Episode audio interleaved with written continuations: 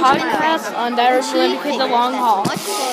And this book, Greg is, is going on to a road trip, but he doesn't really want to, and they're going to his aunt's house, and so they're in the car and stuff. They're kind of just joking around, and then they get in trouble going on their way there, and then the car, his dad wasn't paying attention, the car flips over and over. Gravity and check, it, and it was pretty bad And it's about about that. All right, guy, and and he.